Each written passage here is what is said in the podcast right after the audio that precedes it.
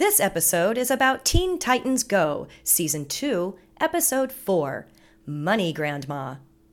In this episode, the Teen Titans meet George Washington. Hi, Mr. Washington. I'm Raven. Nice to meet you, Raven says. Your name is Raven, and you can fly like literal bird ravens? The irony is rich, George Washington says. Yeah, and Beast Boy can turn into beasts. Cyborg is part human and part robot. And Starfire can shoot starbolts that create fiery explosions, Raven says. What about you, Robin? George Washington says. There's nothing ironic about my name. My name doesn't relate to me in any way, Robin says.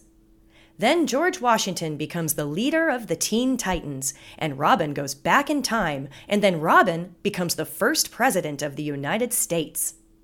And that's the end of Teen Titans Go, Season 2, Episode 4.